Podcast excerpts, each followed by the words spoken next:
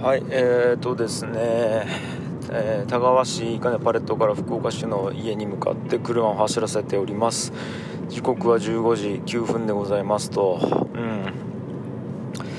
いやーちょっとね終わりましたよ。えー、新型大人ウイルス公開収録ですね。えっ、ー、と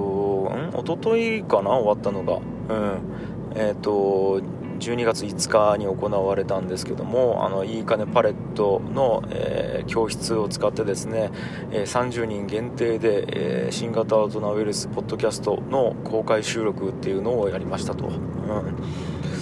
ん、いやもうねなんかあのこのポッドキャスト一応なんかこう毎回1個言いたいことがあってそれをまあ言うみたいな感じでやってたんですけどももう今日はなんかもうただその日なんか公開収録とその次の日のイベントあのななんすか2日間の感想を言うだけでもう終わろうかなと思うくらいなんかこう良かったなっていうのとなんかこう今ちょっと疲れてるな疲れてるなっていう方したらあれですけど、うん、なんかこうやりきったというか一個こううんなんかいい意味でのこう区切りをちゃんと超えたなっていう感じがしますね。なんかこうああなんかややったなちょ ちょっと 言語化ができないくらいなんか今頭がぼーっとしてるんですけど。うん。いやそれから結構大事な日だったってことですね僕にとって。はい。で、まあ、あのやったことといえばあれなんですよ。そのただ本当にねあの皆さんの前でやったあの公開収録しただけなんですけども、えっと、実質僕とコバにとっては初めてのトークライブでしたね、うん、でまあトークライブってねもちろん何回もまあやってるんですけどもこうやってなんかお客さんを入れてのポッドキャストを撮るための公開収録しかもその不特定多数のお客さん入れてっていうのは多分初めててかな、うん、初めてだと思いますね。うん。古典ラジオで1回やったことあるんですけども、それはなんかクローズドな空間で、うん、事前にこう、何ですかね、オファーがあって、企業からオファーがあって、その企業のスタッフさん向けにやったっていう感じなので、本当にお客さん集めてっていうのは初めてで。うん、で、えっ、ー、と、まあ500円やったんですね。うん。まあこれ別に0円でもよかったんですけど、まあなんかこうお金を払うっていう方がなんかね、見る側もちょっと緊張感があって聞けるしですね、うん、なんかこう無駄にキャンセルとかもなくなるんだろうなと思ってたので、うん、500円ね、払うだけでなんか無料だったらあれじゃないですか。とりあえず取るだけ取って後でキャンセルしてもいいやみたいな感じで。でキャンセルすることにも罪悪感ないと思うんですけども、うん。まあ、そんな感じで、えーと、やったんですけども、まあ、30人限定で、まあ、これはもちろんあの、ね、コロナの影響ありますよね。あのあんまりこう密になっちゃいけないということで一応30人限定ということでやらせてもらったんですけどもいやこれがですねありがたいことにもう結構2週間ぐらいで完売しまして、うん。で、まあ、それからねあの一応キャンセルが出てまた追加購入キャンセル出て追加購入みたいなのあったものの、まあ、実質多分リリースして、えー、1ヶ月半ぐらい前にリリースしたんですけどももう2週間ぐらいでバーンとこう売り切れてしまったというか、うん、いやめちゃくちゃありがたいなというのがまず1個ですね、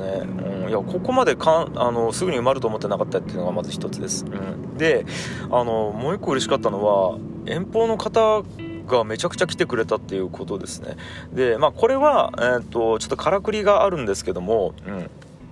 あのもともと新型大人ウイルスの公開収録を12月5日にしようっていうのは僕とコバでもう結構前から話しててでえっ、ー、とまあいつリリースしようかみたいな話だったんですよね。うん。って時にあの古典ラジオの、えーと、リアルオフ会っていうのが、まあえーと夏かな？2ヶ月3ヶ月前ぐらいにあって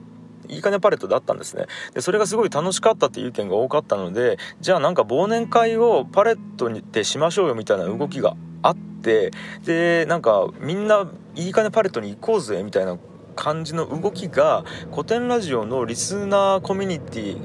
スラックのコミュニティがあるんですけどもそっちでちょっと盛り上がってたんですよ。でいつの土日にしますか？みたいななんか会話をしてたところによっしゃと思って僕がぶち込んだんですよ。なんかあの実は12月5日に大人ウイルスの公開収録あるんでもうみんなそこライブ見に来てそのまんま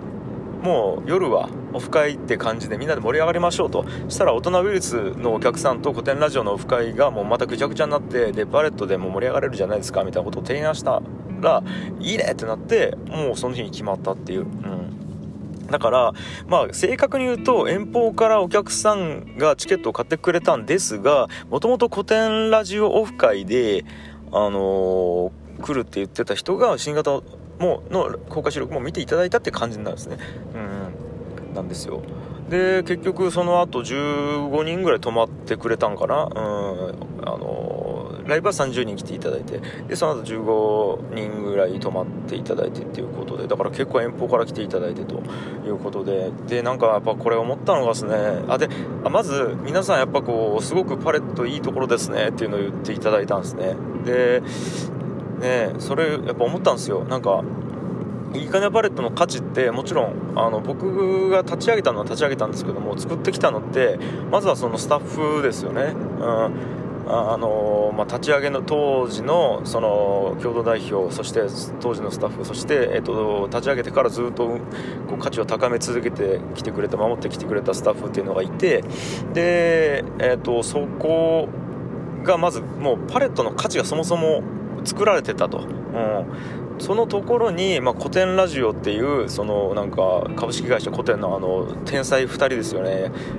龍之介深井そしてヤンヤンさんその2人の力によって古典ラジオっていうものがこう世の中に周知されて、うん、でそこで、えっと、コミュニティというものが出来上がったと、まあ、これってまあ古典ラジオのね、頑張りのおかげじゃないですか、まあ、まあ僕もねだいぶ やりましたけど、まあ、でも言うてもその2人の才能のおかげで、えー、そこのコミュニティができたと。でそれに、まあ、僕とコバが新型大人ウイルスっていうのを始めてで、まあ、やってきたことによって、えー、っとそれも見たいっていう人が出てきたと。だからこれってパレット×古典ラジオ×新型大人ウイルスのなんか集大成というかなんかそこ集大成じゃないんですよね。なちょっと待ってね違うな。うんとその交わったところに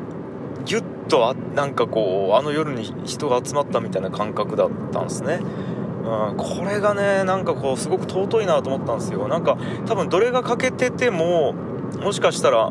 あの夜はなかったなと思ってるんですね。うん。実際そのね古典オフ会に来てくれた人もあ新型の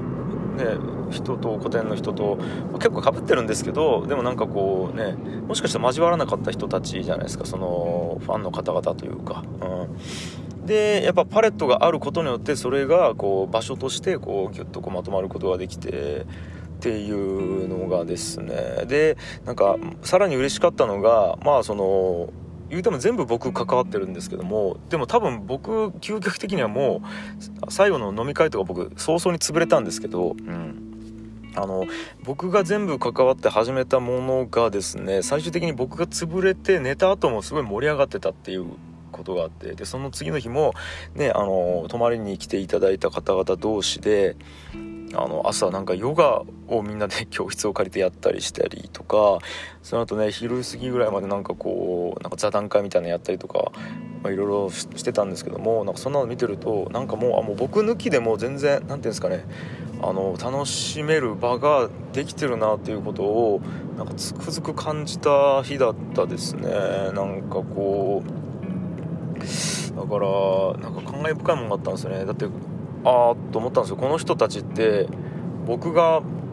ね、そもそも新型でイベントやるって言ってなかったらもしかしたら来てなかった人たちかもしれないしで僕が古典ラジオ途中でやめてたら来てなかった人かもしれないしあのもうそもそも立ち上げてなかったら来てなかったかもしれないしパレットをどっかで潰してたら来てなかったかもしれないしそもそもパレット立ち上げてなかったらもうもっと来てなかったかもしれないしとか考えると何ていうこう今までの積み重ねによって、えー、まあ、まあ、今言ったのは僕のですね僕の積み重ねによってできた縁なんだろうと思いつつしてもそれがなんか僕がいなくても成り立ってるっていうのがこうすごくねなんか嬉しかったんですよね。でその次の日はタルタルソースの収録があったりしてでそのタルタルソースのメンバーがねとその古典ラジオのそのオフ会メンバーがなんか、ね、一緒の空間にいるみたいなのがもうちょっとなんかね感慨深い2日間でしたっていうことで。うん。いやまあ今日はこんな感想ぐらいで終わっときます。はい。皆さん本当にありがとうございました。はい。